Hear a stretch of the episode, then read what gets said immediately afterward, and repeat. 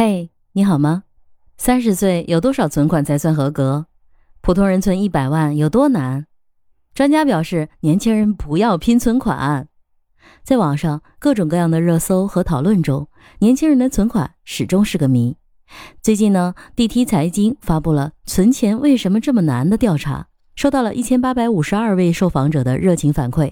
受访者的男女比例呢为四比六，其中的九零后和九五后占比超过了七成，接近九成的人来自于一线、新一线和二线城市。因此，调查结果在一定程度上反映的是大城市青年的特征。我是麦田新生，今天想跟你聊聊这份由 DT 研究院发布的《二零二三年年轻人存钱调研报告》。报告显示，存款少是大多数年轻人的现状。大概有五分之一的人存款不到一万块钱，存款区间在一到十万的人最多。如果存款能够超过十万，就能超过百分之五十三点七的人了。而存款超过三十万的人只有百分之二十。如果这三十万全是靠自己攒，那已经是相当能存钱的水平了。我在节目中呢有放了一些图表，感兴趣的朋友可以点开查看，或者是关注我的公众号“麦田新生”查看具体的数值。那么存钱和工作年限有多大的关系呢？报告显示，基本上啊，随着工作年限的增加，人们的存款呢就会越来越多。但是存钱的难度并不会随着工作年限的增加而下降。首先，我们来看看啊，还没有工作的人呢，认为存钱非常容易和比较容易的比例啊是最高的。他们可能还在学习的状态，有固定的生活费。并且日常的生活开销比较小，还可以通过做兼职或者是奖学金等获得收入。存钱呢，反而是最容易的。认为存钱最难的是工作多久呢？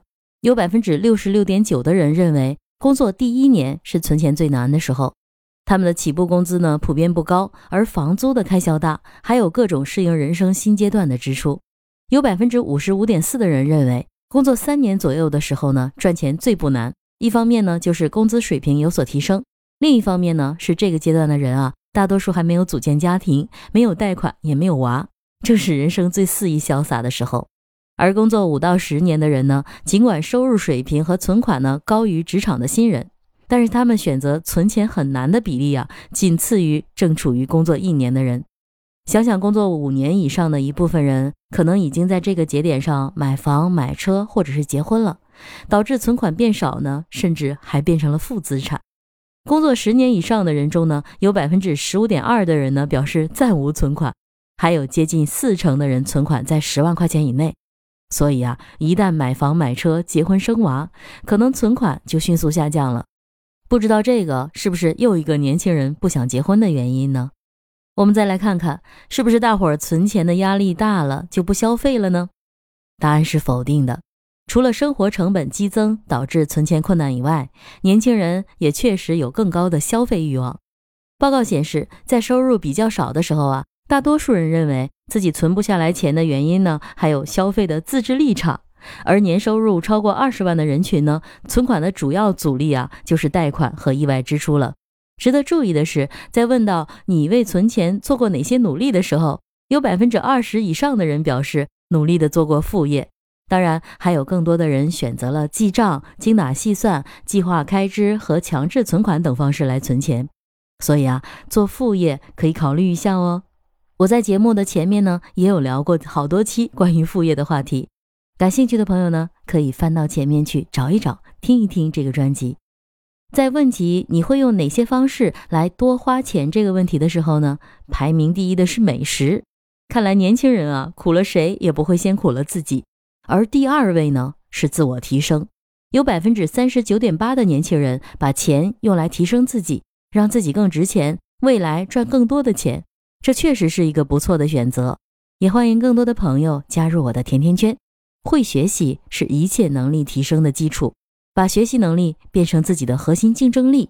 点击我的评论区第一条就可以找到我的圈子，加入甜甜圈，一起学习，终身成长。